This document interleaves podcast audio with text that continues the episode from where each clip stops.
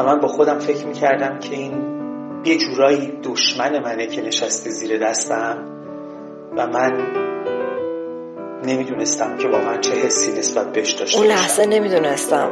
لحظه که من مامان صداش کرده بودم. کار درستی کرده بودم یا کار اشتباهی؟ تو ازدواج نکردی. میشه به من بگی چی شده جریان چیه؟ که این دختر زد زیر گریه و گفتش که چند وقت پیش مورد تجاوز قرار چند هفته که گذشت و ما همچنان در خبری به سر می بردیم. همسر اون خانم مراجعه کرد کلینیک و متاسفانه متاسفانه خبر فوتش رو به ما هفته اول اومد. کارش انجام هفته دوم اکسیژنش هم تنظیم کرد. هفته سوم. هفته سوم. مرد حالا به سر و صورت زنش می‌زند. مرد حالا من را به دیوار میکوبد. جلوی دختر میستم و می‌گویم این بیمار منه حق نداری با دهن در حال خونزی از این در بیرون ببریش. وگرنه زنگ می‌زنم پلیس بیاد. من از کار از خانمون سوال کردم گفتن که اون خانومی که دو روز قبل براشون دستندون ساختید و تحویل دادید اومدن و مستقیم اومدن جلوی میز من و اون دستندون رو گذاشتن میز و گفتن به آقای دکتر بگید این دستندون به درده خودشون مادر شوهرم خیلی و خیلی من اصرار می‌کنن که باید بچه دار بشی باردار بشی. اگر امکانش هست شما برای من یه, یه بهانه به تراشید بگید. مثلا شرایط دندونش یه جوریه که نمی‌دونم الان آبسه داره درمان طولانی داره. یه زمانی من بخرم یه به تعویق بندازم این داستانو. من چون نمی‌خوام الان بچه دار بشم. اینکه هیچ پیشفرزی از این داشته باشم که قرار چه جوابی بگیرم بهش گفتم خب دوست داشتی؟ دیگه دوست نداری؟ گفت چرا؟ ولی مامانم دیگه به رحمت خدا رفته. و برام خیلی تلخ بود که از درمانگر مردم به درمانگر بخش کوچیکی از مردم تبدیل بشن من متوجه شدم که متاسفانه مردم ما خیلی وقتها حقیقت رو نمی‌خوان باور کنن. یا سعی می‌کنن نادیده بگیرن. متاسفانه ایشون فوت کردند و تقریبا تا حدود حالا یک هفته ده روز من حقیقتا نمی‌تونستم حتی از کنار مطب یا مرکز درمانی یونیت هیچ وسیله دندان پزشکی رد بشم. به خاطر اینکه به شدت خودم رو مقصر این حادثه میپنداشتم که آی دکتر اگر میشه جوری برای من لنس بذاری که کمتر دچار درد سر بیفتم و کمتر بتونم در حالی که داشت قلبم وای میستاد تا تونستم تو گوششون خوابوندم. آب پاشیدیم رو صورتشون. به هر حال به هوش اومدن به هوش اومدن علت راجع ازشون جویا شدیم. اشک میریخ زیر لبه می‌گفت رفت رفت و منو تنها گذاشت. و اشک میریخ و خب خیلی حالت خوبی نداشت. دندونای سانترالی که اینقدر بهشون حساسیت داشتش یکیش کلدن به جا در اومده نیست افتاده و اون یکی هم کاملا لغ زنه که عکس براش نوشتم که ببینم ریشه شکسته یا و من بودم که دارم کار درستی می‌کنم؟ شاید باید بمونم و این درد رو تحمل کنم که بچم آسیب نبینه.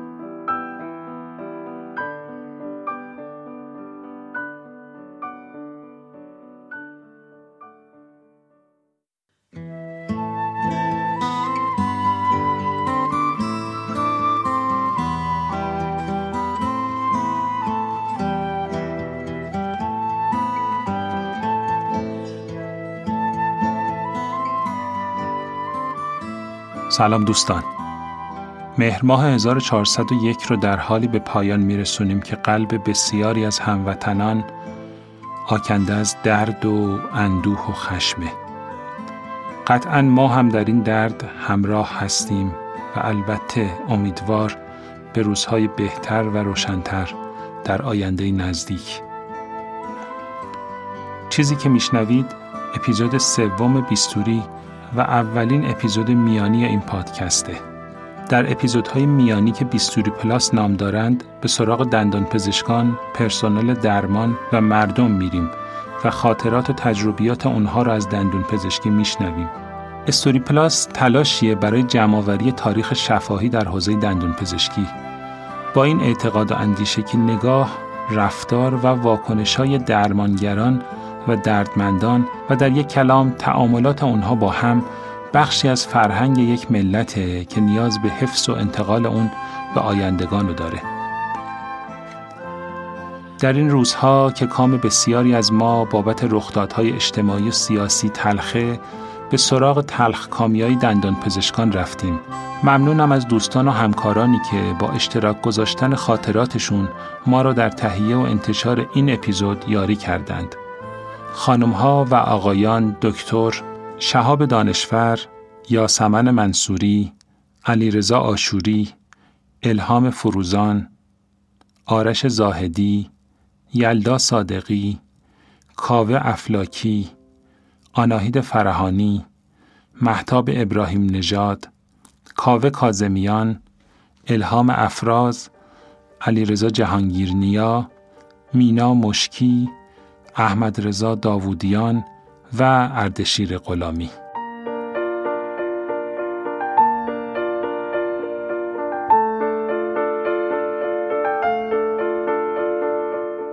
من هر وقت صحبت تلخی پیش میاد یاد اون ترجمه معروف احمد شاملو از شعر گارسیا لورکا میفتم شعر فکر کنم این بود. دریا خندید در دور دست دندانهایش کف و لبهایش آسمان. تو چه میفروشی دختر غمگین سینه اوریان من آب دریاها رو میفروشم آقا. پسر سیاه قاطی خونت چه داری؟ آب دریاها را دارم آقا. این عشقهای شور از کجا می آید مادر؟ آب دریاها را من گریه می کنم آقا. دل من و این تلخی بی نهایت سرچشمش کجاست؟ آب دریاها سخت تلخ است آقا. دریا خندید در دوردست دندانهایش کف و لبهایش آسمان.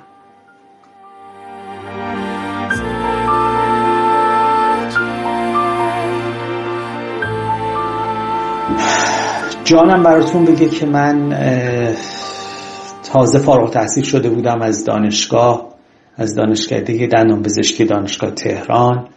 سال 81 بود. پاییز سال 81 من رفتم به سربازی.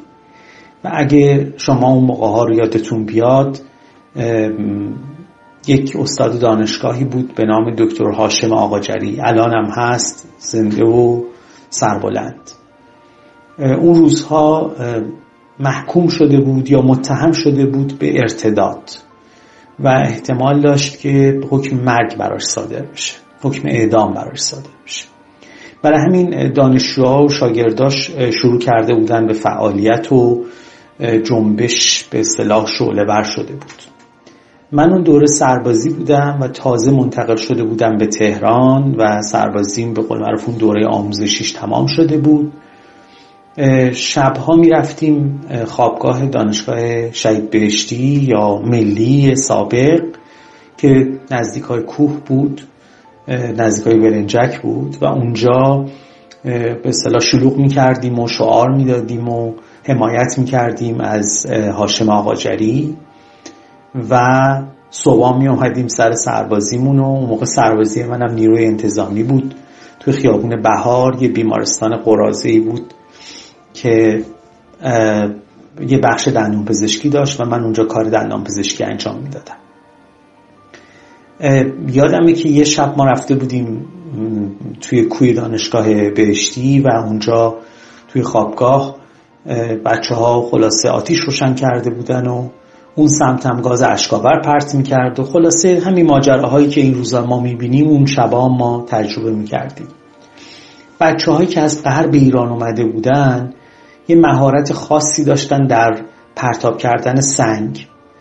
و ما می‌دیدیم که سنگا رو با دقت نشونی گیری می‌کنن و پرتاب می‌کنن و این قشنگ می‌خوره به سر بدن پلیسایی که اون پایین گارد گرفته بودن و به اصطلاح گاز اشکاور شلیک می‌کردن و یا شاید هم یه روز یه شبایی حمله می‌کردن به بچه ها خب این صحنه ها جالب بود برام تا اینکه یه روز که رفتم سربازی به اصطلاح اون بیمارستان امیرالمؤمنین فکر می‌کنم بود یا بخش دندان پزشکی بیمارستان امام سجاد. من ماینه ها رو داشتم انجام می‌دادم. یه آقایی رو آوردن که صورتش متورم شده بود و خیلی آقای تنومندی بود خیلی مرد تنومندی بود و با هم قطارش یا همکارش اومده بود. این آقایی که اومده بود گفتش که من دیروز رفت دیشب رفته بودم دانشگاه ملی و دانشجوهای اونجا سنگ پرت کرده بودن یه سنگ خورده و دندون من شکسته.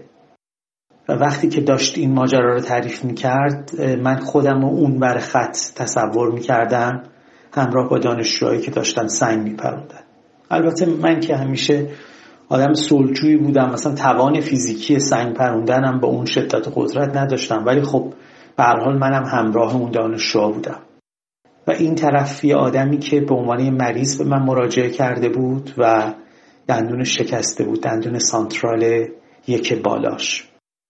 هر دو شکسته بود یکیش به عصب رسیده بود و یکیش هم یه شکستگی غیر پیچیده داشت. من عکس رو گرفتم و با به اصطلاح آدمای با تجربه تری که اونجا بودنم مشورت کردم و چون یه اندوی تک کاناله نسبتا ساده بود خودم به عهده گرفتم و شروع کردم اندو کردن. خیلی بیهستی رو با دقت انجام دادم یه جوری که درد نداشت و وقتی اون درد و التهاب اون مرد خوابید خیلی از من تشکر کرد. گفت آقای دکتر یه شب بود نخوابیده بودم و درد داشتم و خدا لعنت کنه این دانشجوها رو که منو اینجوری زدن. و من با خودم فکر می‌کردم که این یه جورایی دشمن منه که نشسته زیر دستم و من نمی‌دونستم که واقعا چه حسی نسبت بهش داشته باشم. حس ترحم حس نودوستی حس یه پزشکی رو داشتم که باید امتحانای سخت بدم امتحانای اخلاقی سخت بدم. برای همین خیلی خیلی با دقت اون سبکشی یا اندو رو انجام دادم و پانسمان رو گذاشتم عکس نهایی رو دیدم و دیدم که چقدر خوب این پرشدگی انجام شده و مثل آدم شاید با اخلاق وقتی کارم تموم شد گفتم که این کارتون تموم شده و می‌تونید برید برای پر کردن چون این بخش پر کردن نیستش بخش عصب کشی. اون پلیس دست من گرفت و خیلی محکم فشرد و گفتش که ممنونم که شما ما رو در وظیفهمون یاری می‌کنید. و من فکر کردم که وظیفه اون زدن یا سرکوب دانشجوها بوده. و آیا من توی سرکوب دانشجوها و همکلاسی ها و همگروهی های خودم یا دوستای قدیم خودم یا دوستای جدیدم آیا همکاری کردم؟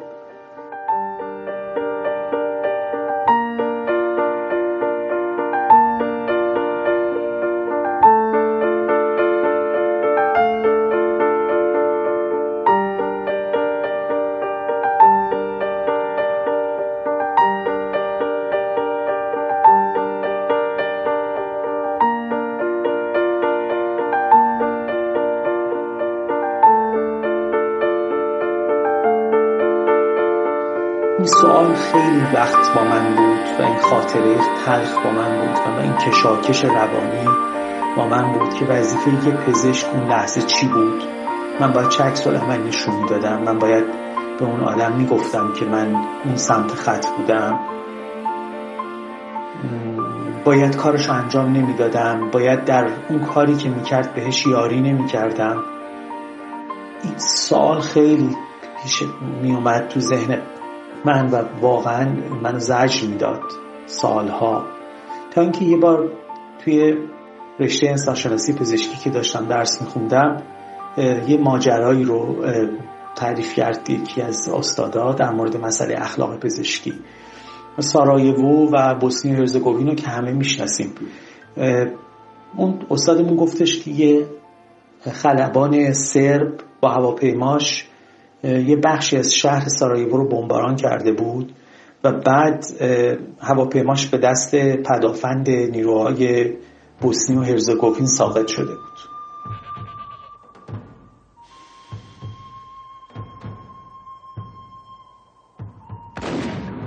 اون پزشک اورژانس که تو بیمارستان بود بچه خودش تو اون منطقه شهری بود که بمباران شده بود. و بچه خودش و اون خلبان سرب که زخمی شده بود رو با هم آوردن به اون بیمارستان. فکر کنید بچه نازنین و زیباتون در و بیگناهتون در اثر بمباران زخمی شده مجروح اووردن پیش شما و دشمنی که این بچه رو مجروح کرده به ناحق یک کودک بیگناه رو به اصطلاح قصد نابودیشو داشته اون هم آوردن پیش شما و شما هر دو اونا رو باید نجات بدید. و خب اون بحث پیش گرفت که این آدم چی کار باید می‌کرد و آیا کارهایی که انجام داد درست بود یا نه. اون ماجرایی که من توی رشته انسانشناسی پزشکی که میخوندم شنیدم خیلی به من کمک کرد که من این دایلما رو با خودم حل بکنم این دوگانگی رو با خودم حل بکنم. اما هنوزم که هنوزه وقتی به اون خاطره که چیزی حدود 20 سال ازش گذشته فکر می‌کنم به عنوان یه دندون پزشکی که نوجوان بودم واقعا 25 6 سالم بود. فکر می‌کنم که یکی از تلخترین خاطرات منه. من دشمن خودم رو درمان کردم. بهش کمک کردم که فرداش یا فردا شبش بیاد و هم کلاسیا و هم قطارا و هم جنبشی های منو سرکوب بکنه. نمی‌دونم. شاید به وظیفم عمل کردم.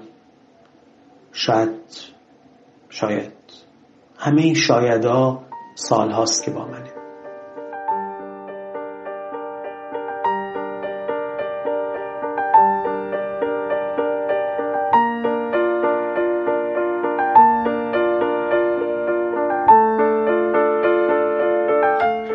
یه روز که از همکارا به هم زنگ زد گفتش که خالم بچه پسر خالم رو میاره لطفا براش کارش رو انجام بده.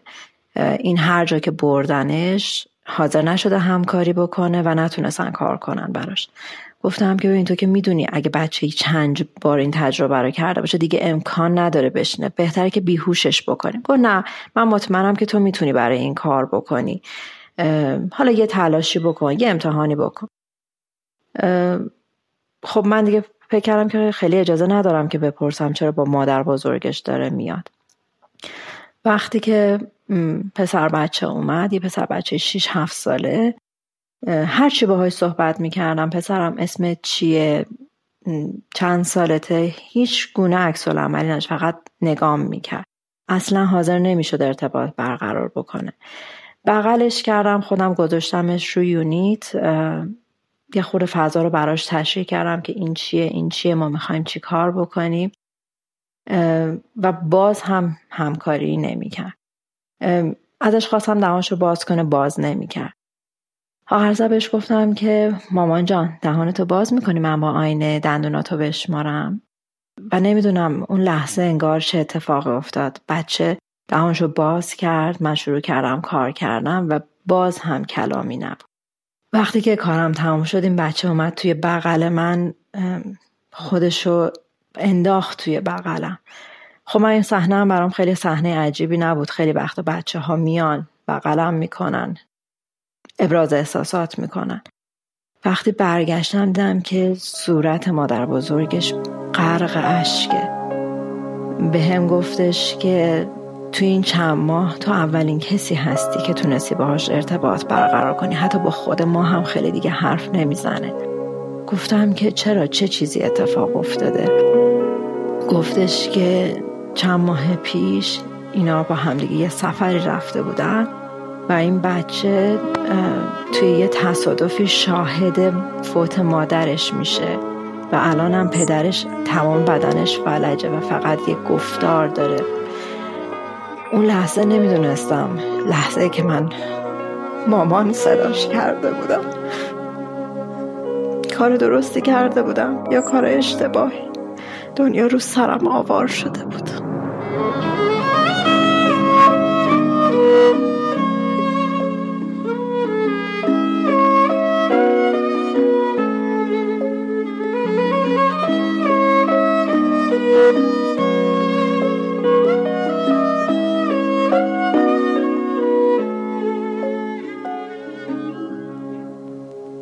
یکی از اتفاقات خیلی تلخی که برای من تو دوره کاریم افتاد مربوط میشه به دوره که ترهم رو میگذروندم. توی منطقه میشه گفت محرومی بود و یه روز یه دختر 16 17 ساله ای اومد مرکز بهداشت برای ماینه با پدرش.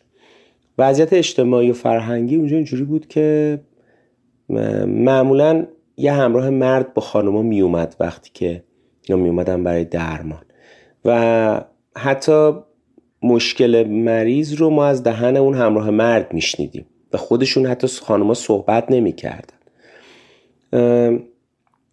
من این دختر رو که ماینه کردم با همون تجربه کمی که داشتم متوجه شدم که احتمالا با یه پایوژنیک گرانولوما طرف هستیم. و خب با توجه به اینکه توی خانم های باردار شایع هست. و این در واقع دختر ازدواج نکرده بود. من در این وضعیت خیلی پیچیده یه دفعه گرفتار شدم. از اون طرف پدر این دخترم اونجا ایستاده بود و خب نمی‌خواستم جلوی اون حرفی بزنم. از اون طرف هم خب باید یه تشخیصی یه درمانی باید انجام می‌دادم. بالاخره در یه وضعیتی که حالا باید با یه ترفندی موفق شدم در حد یکی دو دقیقه در یه فضای قرار بگیرم که وقتی با بیمارم صحبت می‌کنم کسی صدام رو نشنوه به این دختر گفتم که چیزی که من توی دهن تو دارم می‌بینم توی خانمای باردار خیلی اتفاق میفته تو ازدواج نکردی. میشه به من بگی چی شده جریان چیه؟ که این دختر زد زیر گریه و گفتش که چند وقت پیش مورد تجاوز قرار گرفته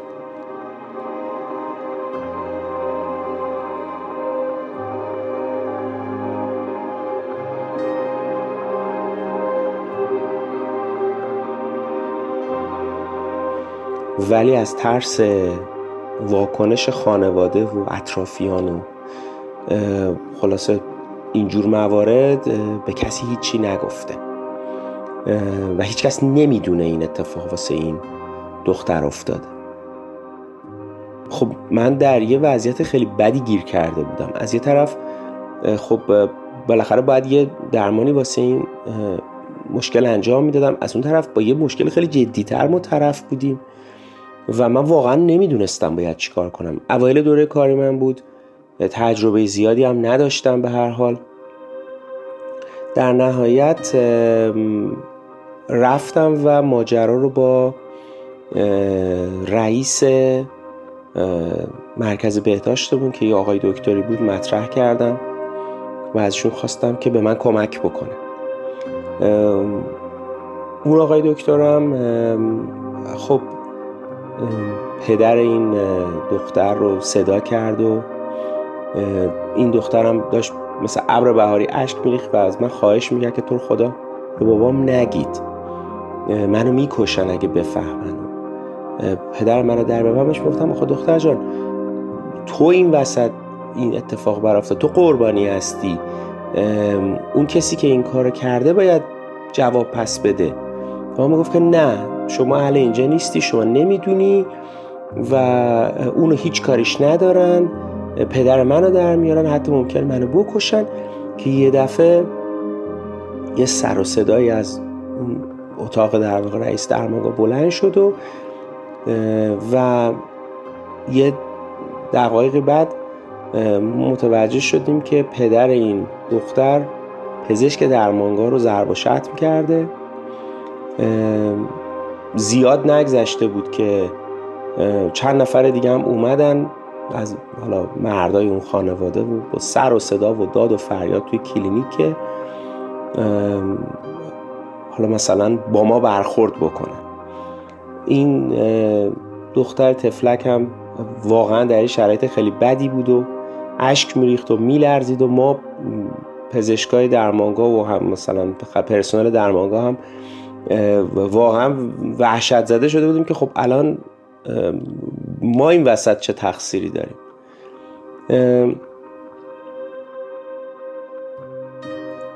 اتفاق خیلی بدی بود و خیلی برای اون دختر هم بد تموم شد. خیلی اذیتش کردن و در حدی که من اطلاع دارم به حال اواخر هم بود و من بعدش هم تموم شد و برگشتم. ولی تا اون موقع که بودم و کمابیش میشنیدم متوجه شدم که این دختر رو بسیار اذیتش کردن و همطور که پیش بینی می‌کرد کاری به اون کسی که این فاجعه رو به سرش آورده بود نداشتن.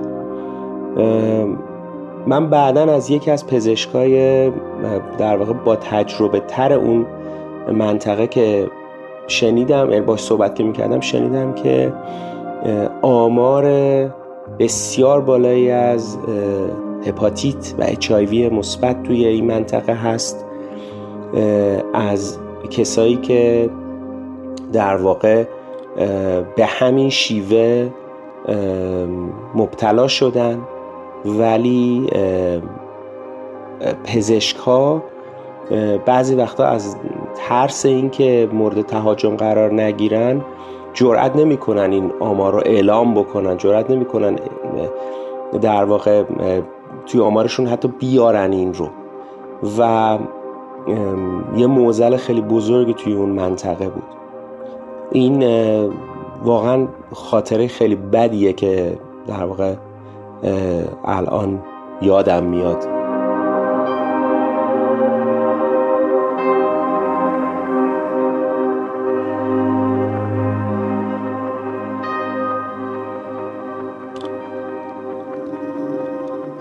خاطره که می‌خوام تعریف کنم تقریبا مال دو سال پیشه کلینیکی کار می‌کردم و مراجعه کننده های زیادی می اومدن کلینیک معاینه می شدن تقریبا ده سالی هم بود که اونجا کار می کردم یه خانمی اومد مراجعه کرد و گفت که من معاینه کنید من رو خانم دکتر و بهم نوبت بدین پشت سر هم دیگه. من می‌خوام بیام همه کارهای دندونام رو انجام بدم.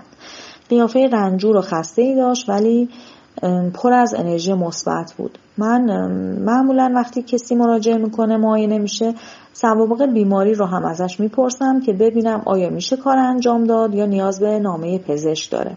خانم گفت که من سرطان داشتم یک سالی هست که از سرطانم گذشته. تحت نظر پزشکم و نامه پزشکش رو هم اتفاقا به همون نشون داد و خب می‌شد واسش کار انجام داد. من چون شروع شوق زندگی رو توی این خانم دیده بودم خانمی که با مرگ دست و پنجه نرم کرده بود اون سرطان شکست داده بود بیشتر ترغیب شدم که واسهش زود کار انجام بدیم و به اون ظاهر دلخواهش برسه. میگو بچه هام شوهرم به هم ایراد می‌گیرن که دندونای جلو خیلی زشته پوسیدگی داره فاصله داره و دندونهای آخرم رو هم ندارم و غذا نمی‌تونم بخورم. و دلم می‌خواد یه ظاهر خوبی داشته باشم که حداقل میخندم. رضایت بخش باشه. من هم خب چون دیدم خیلی انرژی داره و خیلی شروع شوق داره واسه انجام کار در واقع به منشی کلینیک گفتم که زودتر نوبت بهش بده که ما بتونیم واسهش کارش رو انجام بدیم.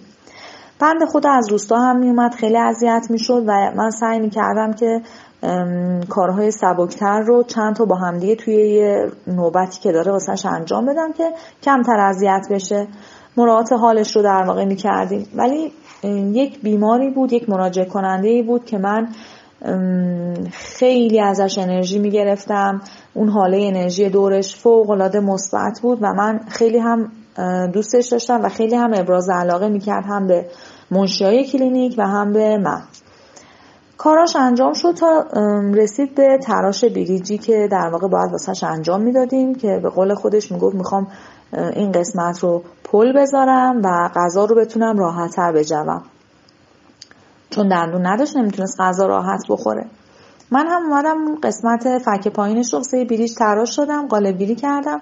بهش توضیح دادم که هفته آینده یه فریمی از بریجت میاد که ما باید اون رو توی دهنت امتحان بکنیم. زنگ می‌زنیم بهت. گفت باش و رفت. خوب سرحال شاد و خندان رفت. هفته بعد منشی که تماس گرفت جوابی نداده بودن. دوباره چند روز بعد تماس گرفت. خواهرش جواب داده بود که بستری شده بیمارستان بیمار ناخوش احواله و نگفته بود چه مشکلی داره. و ما تماس می‌گیریم باهاتون. دو سه هفته گذشت تماسی از طرف بیمار گرفته نشد و ما خیلی نگرانش بودیم که حالا چه اتفاقی افتاده واسش چی شده. تلفن خونش هم جواب نمی‌داد. چند هفته که گذشت و ما همچنان در بیخبری به سر می بردیم همسر اون خانم مراجعه کرد کلینیک و متاسفانه متاسفانه خبر فوتش رو به ما داد. اونقدر اندوهگین شدم الان که یادم میاد مخصوصا دوباره قلبم پر از درد میشه. اونقدر اندوهگین شدم که نمی‌تونم اون حسم رو بیان کنم. خانمی که پر از اون همه شور و شوق زندگی بود خانمی که این همه وقتی یه ترمیم کامپوزیت واسش انجام می‌دادی می‌رفت جلو آینه خودش رو می‌دید میومد ذوق می‌کرد. این همه سختی سرطان رو پشت سر گذاشته بود. اون متاسفانه با کرونا درگذشت و تمام خانوادهشون کرونا گرفته بودن. همه در واقع اون بیماری رو رد کرده بودن. و جون سالم به در برده بودن. فقط این خانم که از لحاظ ایمنی یه کمی بدنش ضعیفتر از بقیه بود نتونسته بود تحمل کنه. و این شد ترین خاطره ای که من توی 17 سال دوران کاریم دارم. یعنی تا که یادم میاد اصلا قیافه اون خانم از جلو چشمم دور نمیشه و واقعا واقعا از صمیم قلب ناراحتم واسش و خیلی خیلی اندوهگین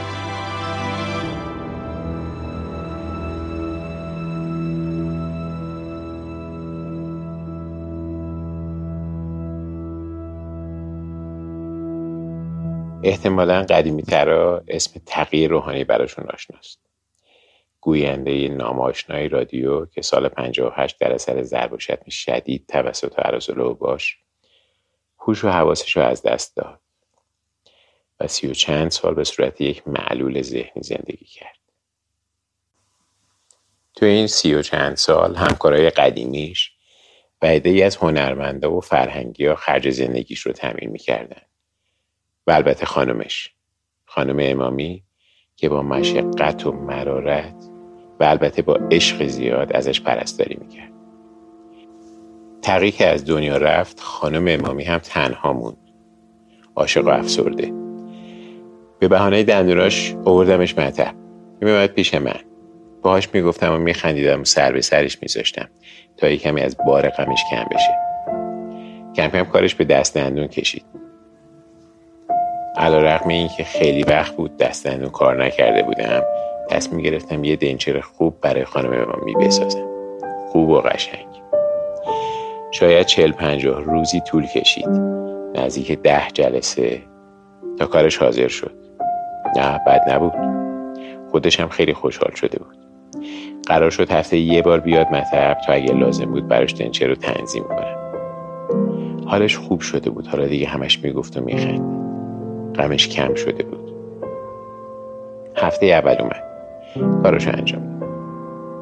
هفته دوم اکروژنش هم تنظیم کردم هفته سوم هفته سوم نیمه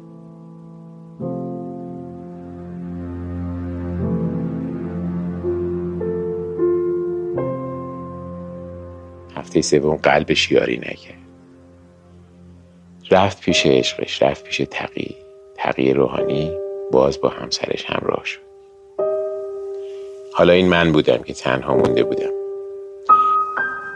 دیدین وقتی مریضتون میره و ترکتون می‌کنه اونم به این صورت. کسی که با غم اومده پیشتون ولی تونستین شادش کنین. حالا دیگه نیست پیشتون. دیدین جا چقدر تو مطب خالیه؟ کسی که شاید مثلا چند وقت یه بارم اسمشو نمی آوردین حالا هی هر روز اسمش رو ذهنتونه. هی پروندهش جلوی چشتون به هر حال اینم یه جور غمه. منتها نمی‌دونم این غم کجاش به من رفت داره چرا اینطوری یقم رو گرفته و ولم نمی‌کنه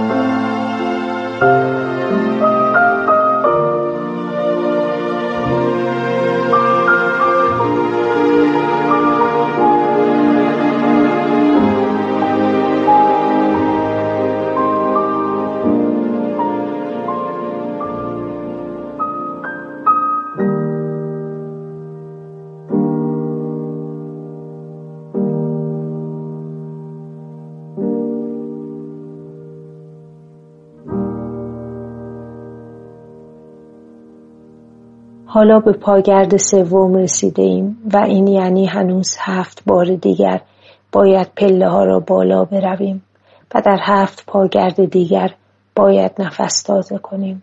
برق رفته آسانسوری در کار نیست. مرد هنوز جلوتر است. سفیدی پیراهنش مثل پرچم یک جلودار چند پله بالاتر از خانواده کوچکش در حرکت است. هفت پاگرد. فکر کردن به داستان زنهایی که چهرهشان را هم پوشانیدهاند راه خوبی است برای کوتاه کردن این همه راه. پیر هستند یا جوان مادر و دختران یا خواهر. زنها نباید پیر باشند. عقب ماندنشان از مرد پیراهن سفید که همین حالا هم دست به دیوار شده و هن و هن می کند باید از روی قاعده و اسلوبی باشد. وگرنه چالاکند و نفسشان چاق است. پاگرد چهارم. از هم سفرهایم جلو افتادم. مرد بدجور خسته شده است. ولی من نمی‌فهمم چیزی که موقع جلو افتادن از او در نگاهش دیدم و آن همه بد بود چه بود. شاید دوست نداشت کسی از او دیرتر خسته شود. شاید دوست داشت همانطور که برای خانواده کوچکش پرچمدار و جلودار است. برای بقیه دنیا هم جلوداری کند. شاید هم فقط خسته بود. برگشتم و لبخندی به نشانه همدردی به جمعشان زدم. لبخندم رفت و برنگشت. مثل گنجشکی که به هوای نور خودش را به پنجره می‌زند ولی به جایش به شیشه می‌خورد و میترکد. لبخندم به غضب چشمهای مرد خورد و ترکید و چشمهای زنها را هم که اصلا نمی‌توانستم ببینم دلم یخ کرد. پاگرد پنجم. برمیگردم و نگاهشان می‌کنم. کدامشان مریض است؟ شاید مرد پیراهن سفید ناراحتی قلبی دارد و در پاگرد بعدی دری باز خواهد شد و سفیدی پیراهن و سیاهی غضب چشمهایش را به داخل خواهد کشید. شاید هم یکی از زنها باردار است. آن وقت قصه اینطوری می شود که در پاگرد ششم هم سفرهایم از من جدا می شود. آخر مطب دکتر زنان طبقه ششم است. راستی مرد پیران سفید پدر بچه است یا پدر بزرگش پاگرد هفتم هنوز دارن میآیند هنوز هم سفر هستیم فقط دو پاگرد دیگر مانده نکند تا آخر با من بیایند پاگرد دهم با هم پشت در مطب می رسیم مرد از زنها می‌پرسد همینجاست و نمی‌فهمم چرا با دلخوری و شک به تابلوی من نگاه می کند. حالا می‌دانم که زنها مادر و دختر هستند. هفته قبل دختر را معاینه کرده بودم. صدای مادر را که حالا از زیر نقاب صورتش بیرون می آید را به خاطر می آورم و حتی چهرش را هم بیاد می آورم که هفته قبل پوشیده نبود و امروز پدر دختر را هم آوردن. همه به داخل رفته ایم. چهره دختر دوباره پوشیده است. این بار با شان پرفوره و من با اون می‌گویم و میخندم تا دلهورش از جراحی بریزد. ولی حتی از زیر شان هم می‌توانم بفهمم که به زور میخندد. وسط های کار هستم. لسه را کنار زدم. و جرم های سنگین زیر لسه ورق ورق کنده می شوند و لسه دوباره نفس می کشد و دل آدم خنک می شود. دختر تکان می خورد و دستش را از زیر شان روی قلبش می گذارد. مشت شدن دست کوچکش را می بینم. دخترم درد داری؟ نه. پس چرا گریه می کنی؟ قلبم درد می‌کنه. نفسم بالا نمیاد. نمی‌تونم نفس بکشم. شرح حال پزشکی دختر رو دوباره چک می‌کنم. هیچ موردی از سلامت عمومی ندارد. ببینم قبلا هم اینجوری شده بودی؟ من همیشه اینجوری هستم. همیشه روی قلبم سنگینه. همیشه نفسم به زور در میاد. میان لسه ای که هنوز شکافته است و جراحی نیمه تمام و زمان بیسی که به سرعت دارد تمام می شود سخت است که فرق گزارش درد قلب و سنگینی تنفس واقعی رو از استعار و مسئله و شکایت باز شناخت ببین دخترم اگر واقعا قلب درد داری مسئله شوخی نیست. خواهش می‌کنم دقیق و صحیح به من جواب بده. آره قلبم واقعا درد می‌کنه. واقعا نمی‌تونم نفس بکشم. علائم حیاتی بیمار رو چک می‌کنم. پدر و مادر را می‌خواهم که می‌فهمم پدر بیرون رفته است. برای مادر توضیح میدم که به احتمال زیاد مسئله مهمی نیست ولی شکایتی که دخترش دارد شوخی بردار نیست. او توضیح میدم که از متخصص قلب خواهم خواست که به صورت اورژانسی بالا بیاید و دخترش را ویزیت کند. مادر تشکر می‌کند. دختر حالا با دو دست گلویش را گرفته و خر خر می‌کند.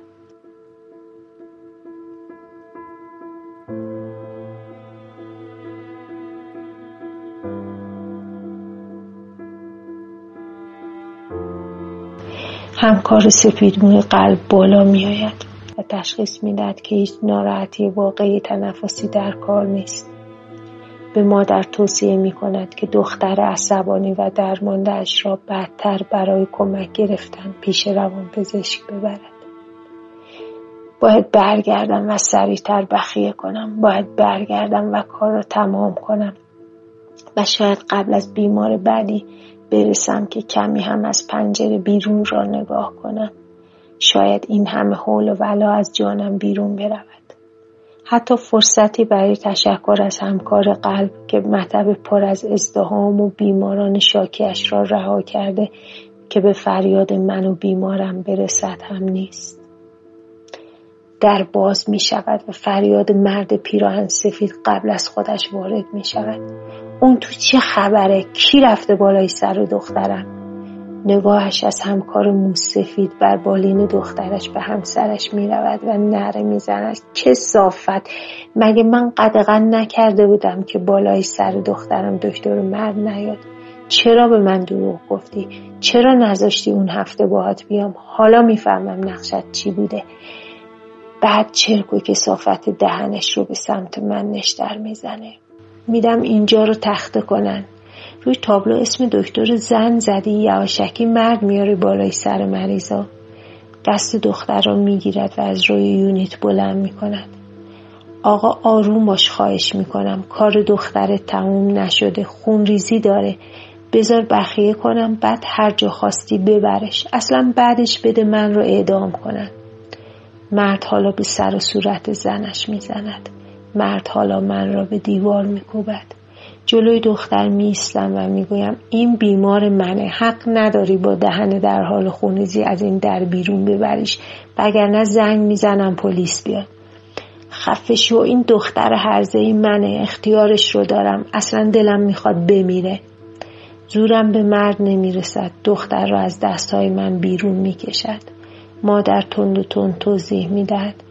خانم دکتر نترس من امضا می‌کنم که خودمون بردیمش. من امضا می‌کنم که تقصیر شما نیست.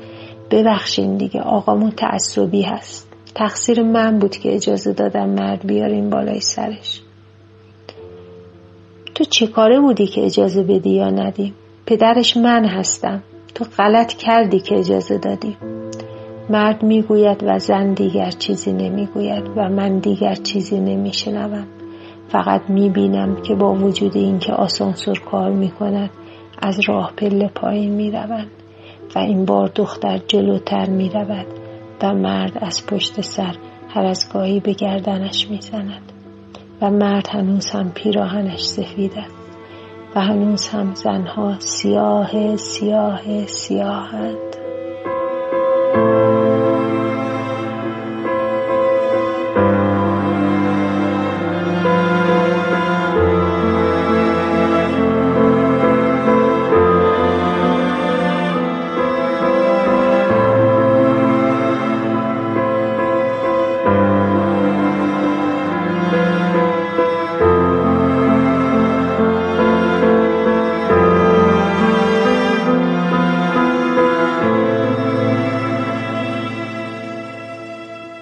شنیدید که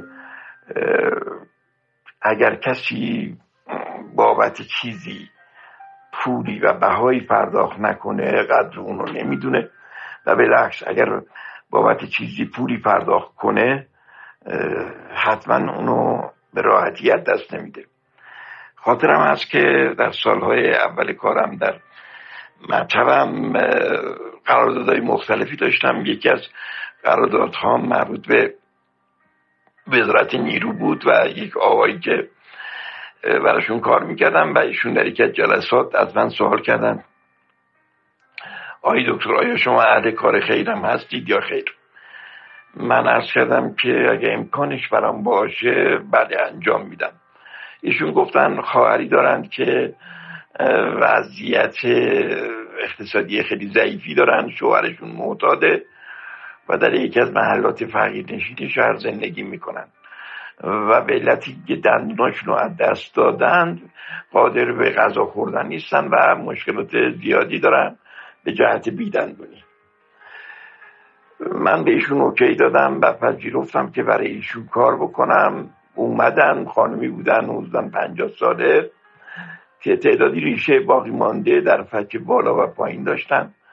این ریشه رو خارج کردم و چند هفته بعد که لسه هاشون آماده غالب گیری شده بود غالب گیری رو انجام بدم پیش خودم در نظر گرفتم که حالا که قرار کار خیر انجام بدم سعی کنم بهترین کار رو انجام بدم. از لابراتوار خواستم در تمام مراحل غالبگیری اولیه تا تحویل کار در جلسات حضور داشته باشم. از لابراتوار خواستم که براشون دندونه ایوکلار آلمان کار کنم.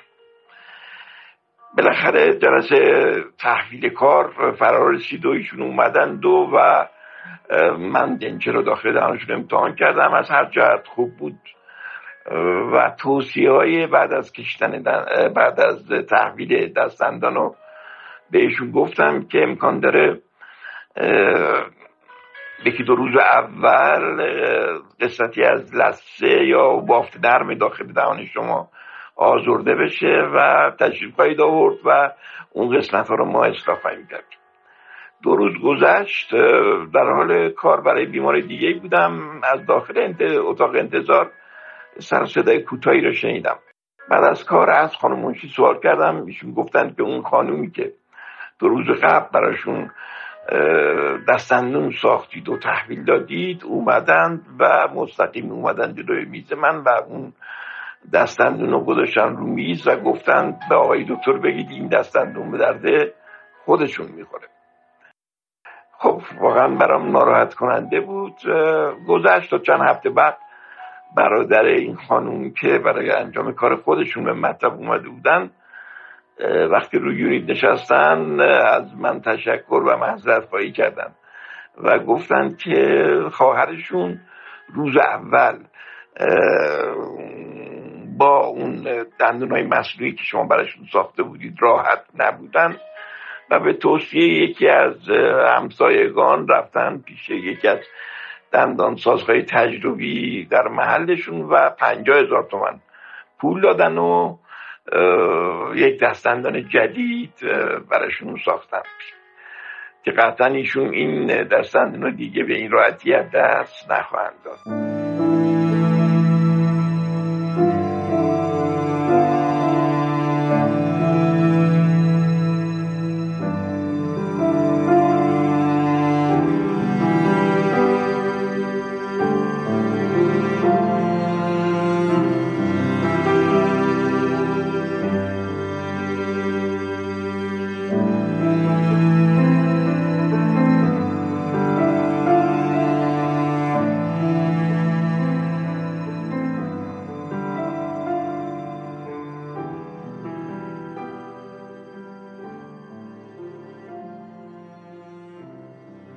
اجازه بدیم به عنوان یه دندون پزشک خانوم من از خاطراتی صحبت بکنم که از بیماران همجنس خودم از زنها و دخترهای جوونی که بیمار من بودن شنیدم.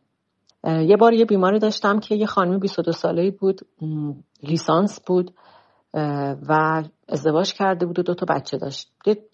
اینا یه خانواده بودن که مال استان سیستان بلوچستان بودن و به تهران رفت آمد داشتن و خانوادگی بیمار من شده بودن. توی یکی از این جلساتی که این خانم اومد با مادر شوهرش اومد بود و به من گفتش که خانم دکتر من دوتا بچه دارم پسر ندارم و مادر شوهرم خیلی و شوهرم خیلی به من اصرار می‌کنن که باید بچه دار بشی باردار بشی. اگر امکانش هست شما برای من یه, یه بهانه به تراشید بگید مثلا شرایط دندونش رو یه جوریه که نمی‌دونم الان آبسه داره درمان طولانی داره. یه زمانی من بخرم یه تعویق بندازم این داستانو من چون نمی‌خوام الان بچه دار بشم. خب آدم خیلی متاثر میشه. چرا یه خانم جوان توی این روزگار و شرایط بترسه و نتونه راجع به بچه دار شدن خودش تصمیم بگیره؟ و دیگران انقدر براش تصمیم بگیرم و تعیین تکلیف کنم. موردهای دیگه ای که دیدم مثلا یه خانمی بود که پیش من میومد دو تا بچه بزرگ داشت. یه ساعتایی نمی‌تونست بیاد. می‌گفت من مثلا ساعت چهار بعد از ظهر به فلان ساعت برای من وقت نذاریم گفتم چرا؟ چرا نمی‌تونی بیای؟ بعد گفت من قرص اعصاب می‌خورم. تو این ساعت خیلی حالم خوب نیست هوشیار نیستم. نمی‌تونم بیام تو خیابون فلان. بعد از اینکه چند جلسه میان و سفره دلشون در واقع باز می‌کنن بر من تعریف کرد که شوهرش که وضعش خوب کارخونه دار بوده فلان بوده یه خانومی رو یه خانم جوانی رو توی شهرستان اطراف تهران سیغه کرد. و بعد از این مدت این فهمیده که این مثلا چقدر وسیله خریده برای اون چقدر خونه خریده برای اون و همه چیزم توجیه کرده گفته خب سیغه قانونیه و تو نمی‌تونی حرف بزنی. و حسابای بانکی این خانومه رو بسته بود. یه جوری که بچه هاشو ترسونده بود. بچههایی که از زن اولش داشت که نتونن اعتراضی بکنن. و این فقط منتظر بود. میگه من دارم این شرط تحمل می‌کنم تا بچه های من بزرگ بشن و بتونیم مثلا از دست این طرف خودم رو نجات بدم و یه جوری شاید طلاق بگیرم. موردهای دیگه که خیلی برام پیش اومده دخترای جوانی بودن که حالا تحت خشونت خانوادگی بودن و وقتی مثلا میان پیش ما ما متوجه میشی بعد طرف اصلا نمی‌تونه حرف بزنه. خب دندون چکسته ضربه خورده لبت پاره شده. میترسن میترسن از اینکه حتی شکایت کنن. حتی, حتی مثلا ناراحتی خودشون رو بروز بدن. خب چرا انقدر باید یه زن تو جامعه ما احساس بیپناهی کنه احساس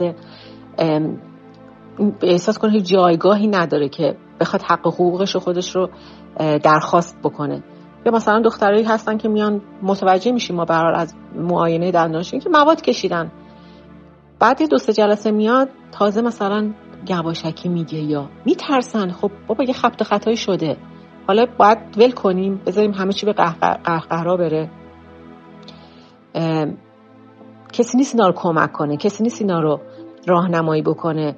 و توی شرایط خانوادگی و اجتماعی هم انقدر سرکوب شدیده و انقدر محدودیت ها زیاده که جرأت ابراز وجود ندارن. اصلا نمی‌دونن کجا کمک باید بگیرن. شاید اینا خیلی برای من به عنوان یک زن تلخ و متاثر کننده باشه که ببینم که همجنسای من توی کشور خودم نمی‌تونن ابراز وجود کنن. زیر سایه جامعه مرسالا و فرهنگ سنتی حق و حقوقشون رو نمی‌دونن و همیشه براشون تعیین تکلیف میشه و تصمیم گیری میشه.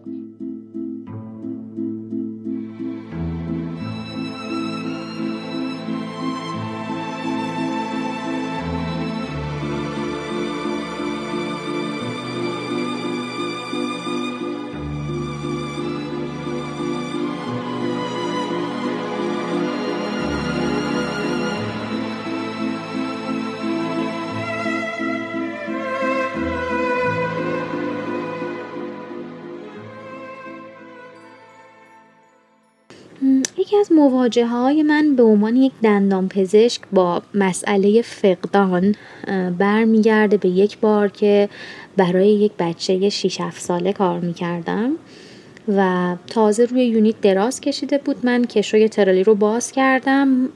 توی همین حین و بین چشم بچه خورد به جعبه پر از کارپول های لیدوکاین و یهو با خنده ای که ترسش رو هم پشتش قایم کرده بود گفت سی چقدر آمپول؟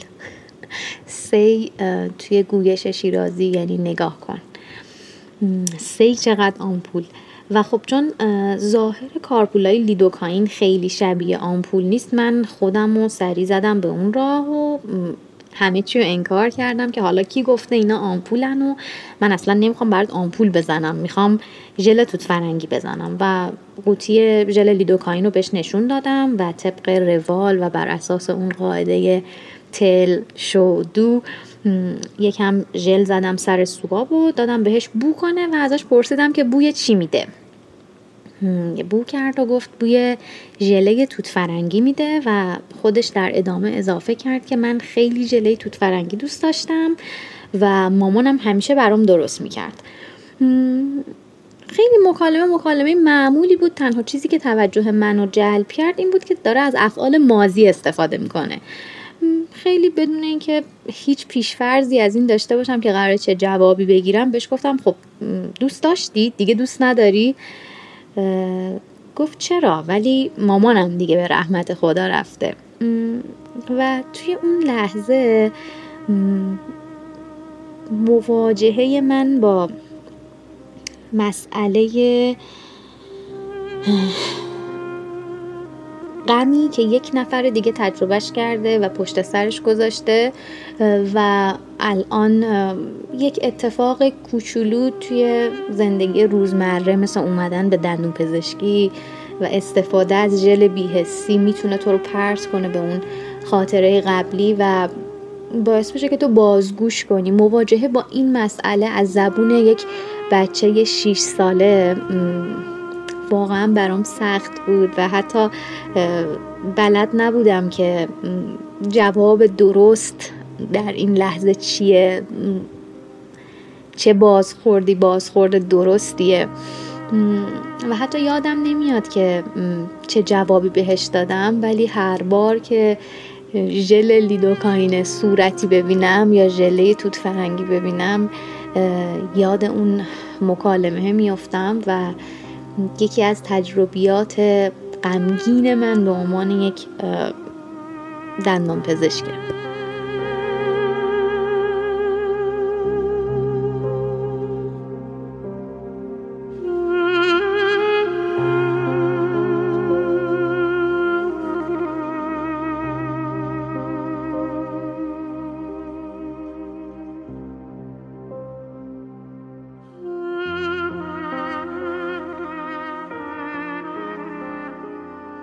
چند برابر شدن قیمت ارز برای من از دو جهت خبر هولناکی بود. اول اینکه در آستانه تاسیس مطب بودم و افزایش قیمت چشمانداز آینده رو برام به شدت تیره کرد. فراموش نمی کنم که خبرهای پیاپی بالا رفتن قیمت ارز رو در دو سه هفته ای می شنیدم که به دلیلی که الان خوب به خاطر ندارم خونه نشین بودم و پنیک اتک رو اولین بار اون روزها تجربه کردم و چه تجربه تلخ و دارکی بود. حول و حراس احساس خفگی و ضربان قلب بالا احساس طوفان زده که هیچ قایقی رو در نزدیکی نمی‌بینه. احساس آدمی که تنهایی وجودی رو هر ثانیه عمیقتر درک می‌کنه. ناامیدی مطلق از آینده. شاید این روزها که همه با اثر زیر و زبر کننده بالا رفتن قیمت ارز در واقع بخونیم کاهش ارزش ریال آشنا هستن این خاطر عجیب به نظر بیاد. ولی در سالهای ابتدایی دهه 90 از هر ده نفر یک نفر هم سنگینی اتفاقی که در حال رخ دادن بود رو نمی‌فهمید یا لاقل اطراف من همچین آدم های جمع بودن. یادم میاد مهران مدیری تو برنامه با تمسخر می‌گفت طرف یه دسته 100 دلاری رو از نزدیک نیده ولی هر روز نگران و نوسان قیمت دلار رو چک می‌کنه. تا این حد پرت. یادم میاد که یک سال بعد وقتی دوستی رو دیدم که تجربه مشابهی رو از سر گذرنده بود شبیه غریبی بودم که بعد از مدت ها همزبانی رو یافته. نیاز نبود که تحلیلگر زبردستی باشی تا حدس بزنی که موج گرانی قیمت خدمات رو به شدت بالا خواهد برد و دندان پزشکی دسترس بخش بزرگی از مردم خارج خواهد شد. اون موقع در کلینیک مشغول به کار بودم که در روستا یا بخش بزرگی نزدیک ساری واقع بود و درد بزرگ رو به تدریج می‌شد با تمام وجود چشید درد بیمارانی که تا سال قبل هرچند به سختی از پس هزینه ها بر می اما حالا در مواجهه با قیمت های دو سه برابر شده شوکه می شدن.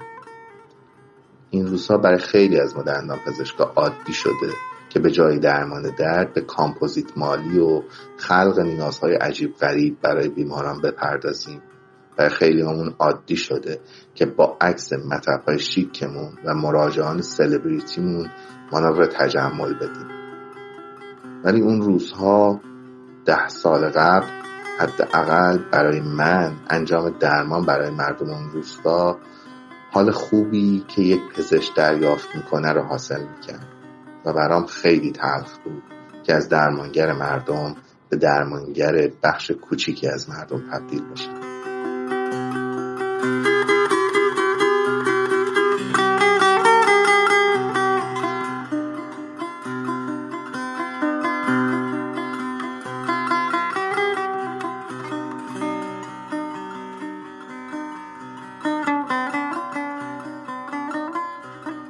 در ابتدای کار دندان پزشکیم در یک درمانگاهی در جنوب شهر تهران کار می کردم که از نظر اصول کنترل عفونت تقریبا زیر خط فقر بود و بسیار ضعیف بود به هیچ عنوان رعایت نمی‌شد چه از نظر قالبگیری هایی که می‌شد کارپول هایی که تزریق می‌شد برای بیماران از هر نظر که فکرشو بکنید.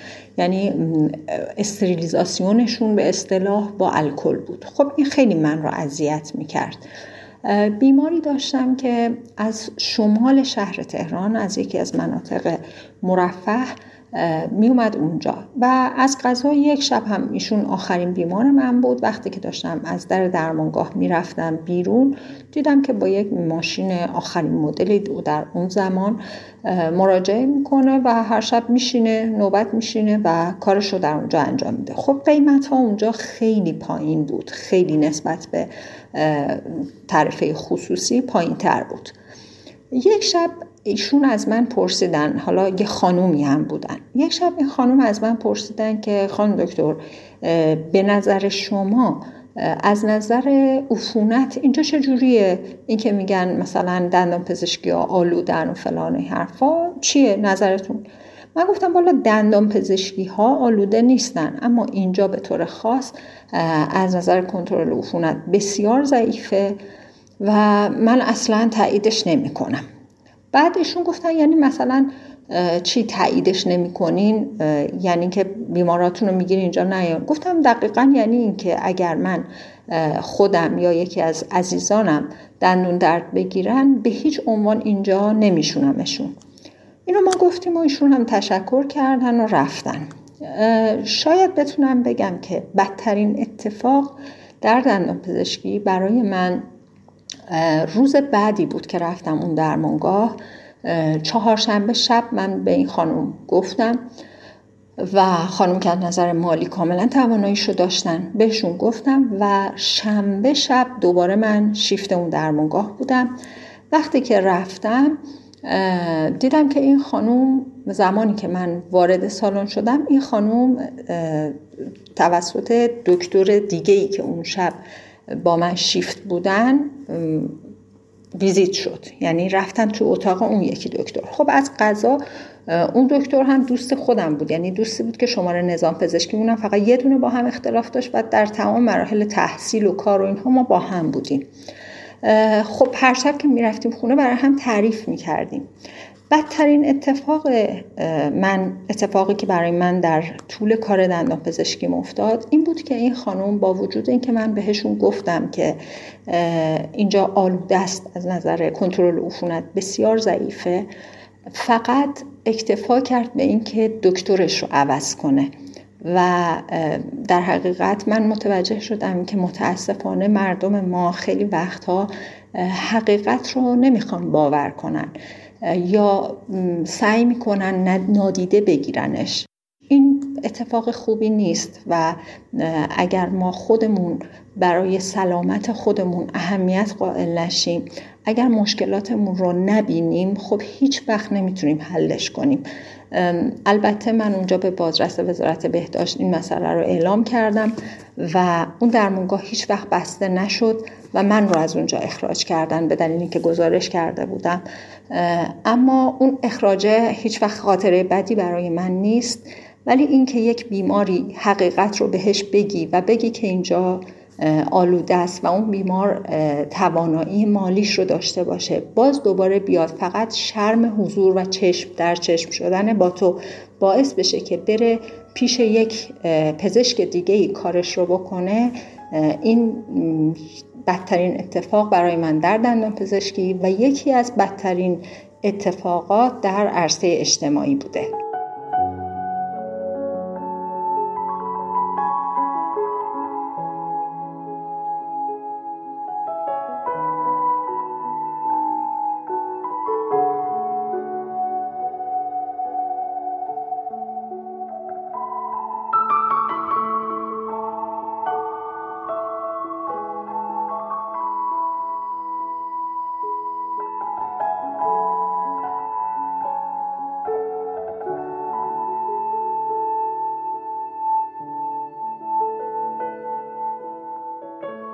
الان یک دندان پزشکی هستم که حدود دوازده سیزده سال سابقه کار مستمر بالینی داشتم. اما این اتفاق توی دومین سالی افتاد که من به صورت مستقل کار درمانی انجام می‌دادم. من توی یه شهرستانی کار می کردم که اونجا در حقیقت نیروی طرحی بودم صبحها و بعد از ظهرها و شبها یه مطبی بود که در حقیقت اونجا کار خصوصی انجام می‌دادم. توی اون شهر حالا و اون شهرستان مثل خیلی دیگه از جاهای ایران یه ذره اعتماد به یک بانوی دندان پزشک نیاز به تلاش داره. یعنی شاید اولین باری که اونجا حاضر میشید خیلی ها به دیده تردید به توانایی و کفایت شما نگاه کنن. و همیشه یه مدتی زمان می‌بره برای اینکه این اعتماد شکل بگیره. و من دقیقا در آستانه شکل گرفتن اون اعتماد یه اتفاق خیلی تلخ برام افتاد. و اون هم این که یکی از بیماران من متاسفانه زیر دست من فوت کردند. حالا قصه اگه بخوام باز کنم یه خورده مفصل تر از این جمله یک خطی که گفتم. ولی خلاصش این می‌شد که یک بانوی تقریبا 54 5 ساله در جلسه هشتم یا نهمی که به ما مراجعه کردند بعد از دریافت یه بیهسی منتال یه بیهسی لیدوکاین معمولی توی ناحیه منتال متاسفانه در, در جا در حقیقت ایست قلبی کردند و فوت کردند. من اون موقع توی مطب تنها بودم به همراه دوتا از دستیارام که خب دوتا دختر جوان 17 18 ساله بودند و خب خودم هم خیلی آنچنان سنی نداشتم و با وجود اینکه یادآوریش خیلی برام تلخه اما به نظرم میاد لازمه بگم که خب ما در حد کفایت و توانمندیمون سعی کردیم هر کاری که می‌تونیم برای اون خانوم انجام بدیم. ام از حالا نمی‌دونم تنفس مصنوعی تنفس دهان به دهان ماساژ قلبی و خب تماس فوری که با اورژانس گرفته شد و اونها هم تشریف آوردند و تمام تلاششون رو کردند برای اینکه ایشون رو به زندگی برگردونند. اما خب این اتفاق نیفتاد.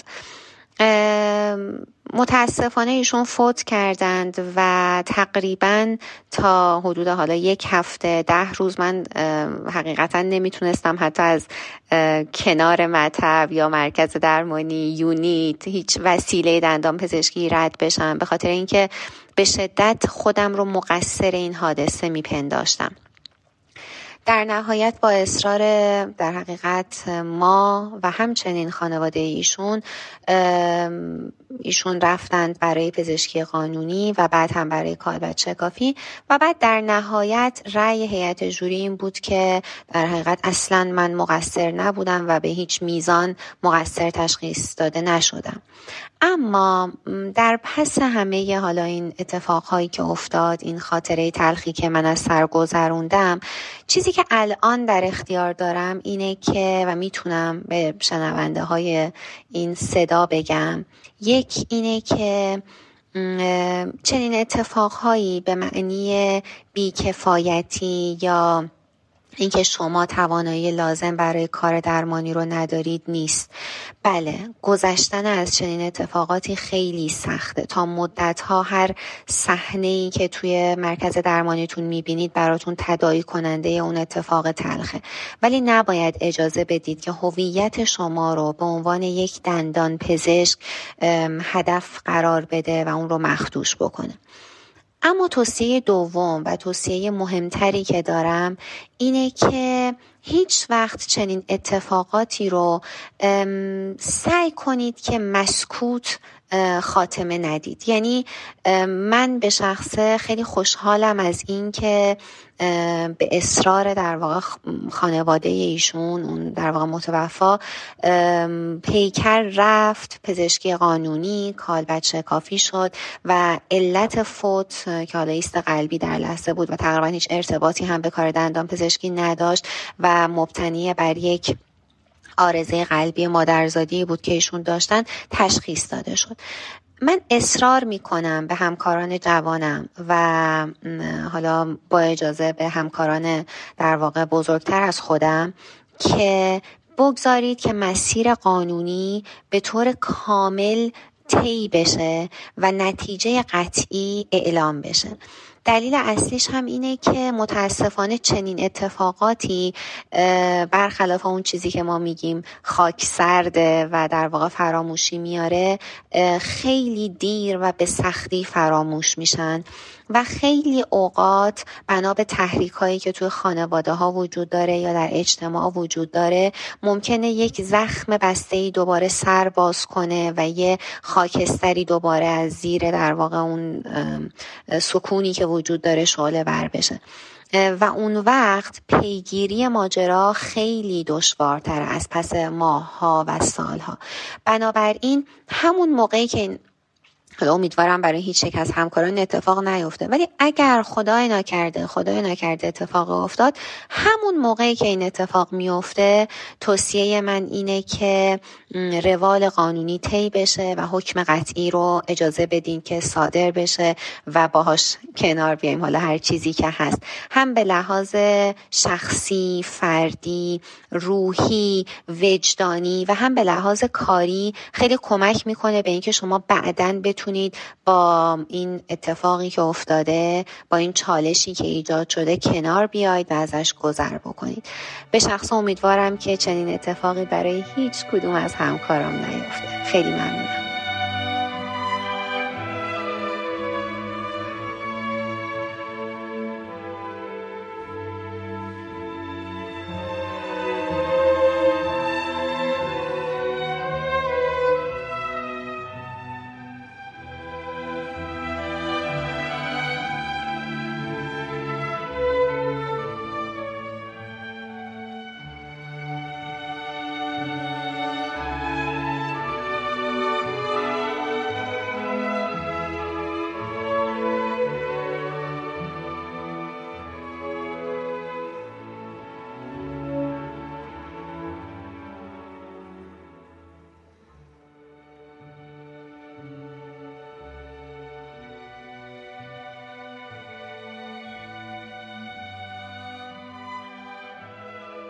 یک خاطره ای که معمولا برای خودم مرورش می‌کنم case ی بود یه خانم تقریبا 92 سه ساله ای که خیلی خانم خوشمشربی بودن.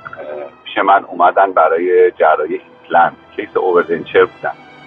و این خانم رو پسرشون می آوردن پسرشون یکی از همکاران متخصص بودن تو field پزشکی که بعد من متوجه شدم که از خانه سالمندان مادرشون رو میارن. نکته که برای من خیلی متاثر کننده بود این بود که اون خانم با اون حالا زبان شیرینش به من میگفتش که آی دکتر اگر میشه یه جوری برای من ایمپلنت بذارید که کمتر دچار درد سر بیفتم و کمتر بتونم بیام. چون پسر من میترسم اذیت بشه سختش باشه که بخواد هی بیاد دنبال من خانه سالمنده و من رو بخواد به مطب شما بیاره. حقیقتا برای من بسیار متاثر کننده بود. و امیدوارم که همیشه سلامت باشن اون خانوم. نمی‌دونم کارشون دیگه به چه شکل پیش رفته بود چند سالی حتی درمانشون میگذره. ولی امیدوارم همچه سلامت باشن. این نکته بود که همیشه من رو متاثر می‌کنه.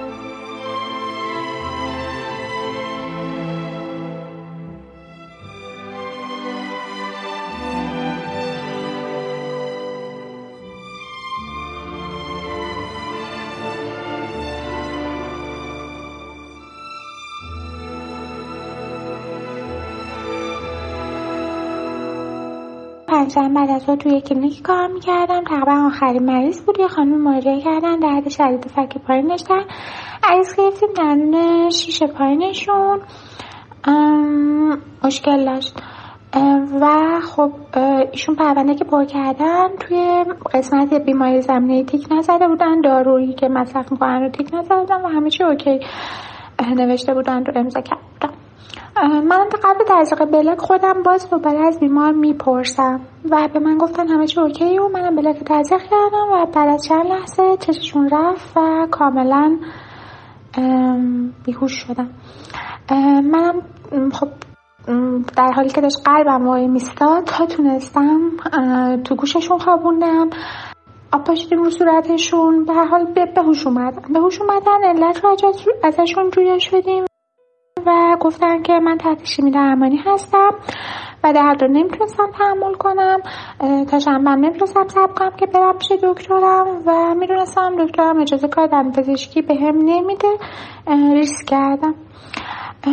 و من تمام مدتش به این فکر کردم که با توجه به اینکه پنجشنبه بعد از ظهر بود اگر برای این خانم اتفاق میافتاد علاوه بر از وجدانی که به من حاصل می‌شد حداقل بعد یک شب هم آب خنک میخوردم به توجه به تعطیلی و فکر کنم خاطرم به اتفاقات اخیری که تو جامعهمون میفته یه سر مرتبطه که توی سنوف دیگه بیماری زمینه یه راه فراره برای اصناف دیگه که چون بیماری زمینه داشت تقصیر ما نیست. ولی توی سنف ما اینطور نیست و بیماری زمینه خیلی مهمه. و نکته خاطر من این بود که بیماری زمینه خیلی اهمیت بده قبل از درمان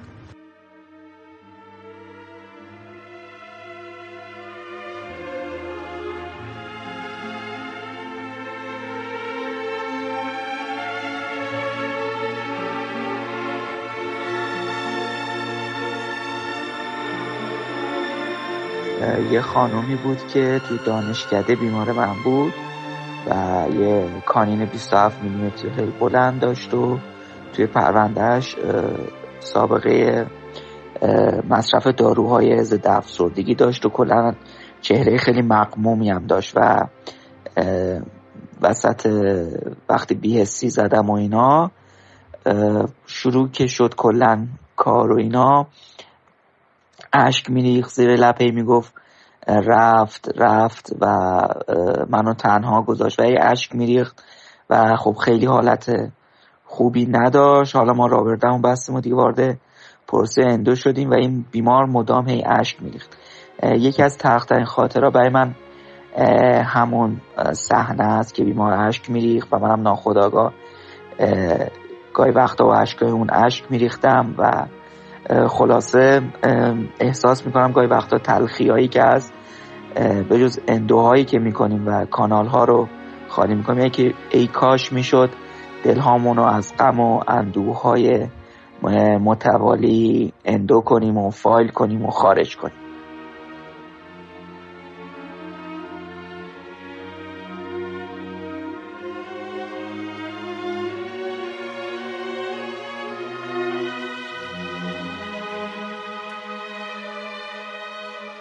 یه جوون رعنای خیلی با شخصیت با اخلاق مهربون با محبت. ما تو این پاساژمون داریم پاساژ نزدیک مطبمون که در حقیقت مهندس الکترونیک و کار موبایل نرم افزاری و سخت افزاری و کار اینجوری می‌کنه که شاید تو این مجموعه 23 تا مغازهایی که توی پاساژ هستن این یه دونهشون واقعا یه انسان به تمام معناست از نظر معرفت و محبت و اینا. چند سال پیش دو تا دندونای سانترالش شاید مثلا نیم میلیمتر پس و پیش بودن از نظر با کلینگوالی که اومد به من گفتش که که اینا به نظرم خوب نیستن اذیت هم می‌کنن چیکارش کنم؟ من گفتم که خب بهترینش ارتودنسیه. گفت باشه ارتودنسی کردیم براش و دندونش درست شد و یه مدت هم اسپلین گذاشتیم و رفتش. این قضیه مثلا مال چهار سال پیش بود که 22 سالش بود. الان تقریبا 26 7 سالشه. تا اینکه همین امروز اومد دیدم که لب باد کرده زخمی که دیگه زخمش خوش شده بود و دندونای سانترالی که اینقدر روشون حساسیت داشتش یکیش گلدن به جا در اومده نیست افتاده و اون یکی هم کاملا لغ می‌زنه که عکس براش نوشتم که ببینم ریشه شکسته یا سالمه و اسپیل می‌کنم اینا. گفتم چی شده پسر خوب تو که اهل دعوا درگیری اینا نیستی؟ گفتش که والا دکتر چرس کنم دیگه اتفاق افتاده. گفتم خب چه اتفاق افتاده؟ چی شده؟ گفتش که والا توی جنت آباد داشتن یه خانومی با کشون کشون و با جیغ داد میبردنش. من و یکی دو نفر دیگه رفتیم که نذاریم مثلا رفتیم بپرسیم که برای چی میبرینش. یارو همچین با باتوم زد تو صورتم که دیگه نفهمیدم. بعد افتادم و از هوش رفتم و بعد که اومدم دیدم توی بیمارستانم و کلدن صورتم تا چشمم اینا همه متورم شده و همون هم دیدم که یکی از دندونام نیستش و اصلا یکی دو روز اصلا خون بالا می آوردم که گفتن احتمالا مشکل خونریزی داخلی پیدا کرده چون علاوه بر صورتم لگت توی شکمم و پشتم و اینا هم زده بودم ولی خب الحمدلله به خیر گذشت. نزدیک سه چهار روز بستری بودم تا یه روز که مرخص شدم جمعه. امروز آمدم برای دندونم. این شاید تلخترین موردی بود که من توی این 27 سال تو دندون پزشکی مشاهده کردم و واقعا خودم هنوز که دارم این مطلب رو بیان می‌کنم دستلم میلرزه.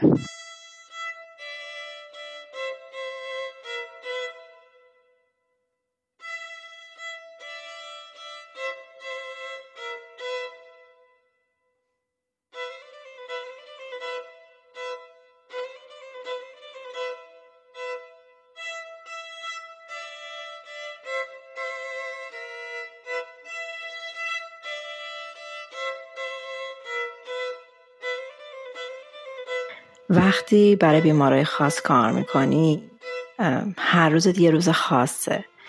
با درد اینا با مشکلاتی که باهاش مواجه میشن با همه اینا زندگی می‌کنی. چند وقت پیش یه دختر 19 ساله پیش من اومد. خب درد بیماریش به اندازه کافی درد بزرگی بود. به من گفتش که این دندونم کلافم کرده از درد. خب من بهش بیهستی می‌خواستم بدم که براش عصب کشی رو انجام بدم. توی صورت این دختر پر از غم و استراب بود. خب اولین چیزی که آدم به ذهنش می‌رسه اینه که از دندون پزشکی میترسه. بهش گفتم عزیزم نگران نباش انقدر درد نداره. به هم برگشت گفتش که این چیزا درد حساب نمیشه. درد دندون درد حساب نمیشه. فقط کلافم کرده بود توی این روزا و می‌خواستم که دیگه این کلافگی به بقیه دردام اضافه نشه. و یه دفعه تمام صورت این دختر خیس اشک شد. بهش گفتم دوست داری صحبت بکنی؟ به هم گفت من دارم اقدام کردم برای طلاق. شوهر من معتاده.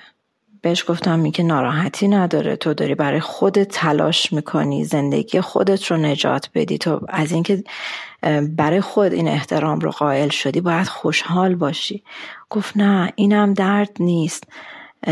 مشکل من اینه که من یه دختر دارم و این آقا برای اینکه خرج موادش رو در بیاره من رو به عنوان یه برده جنسی میفروشه. و از این نگرانم که اگه دادگاه بچه من رو به هم نده از فردا بس بچم به عنوان این برده استفاده می‌کنه. و من موندم که آیا دارم کار درستی می‌کنم. شاید باید بمونم و این درد رو تحمل کنم که بچم آسیب نبینه. و واقعا اون روز نمی‌دونستم که درد یعنی چی.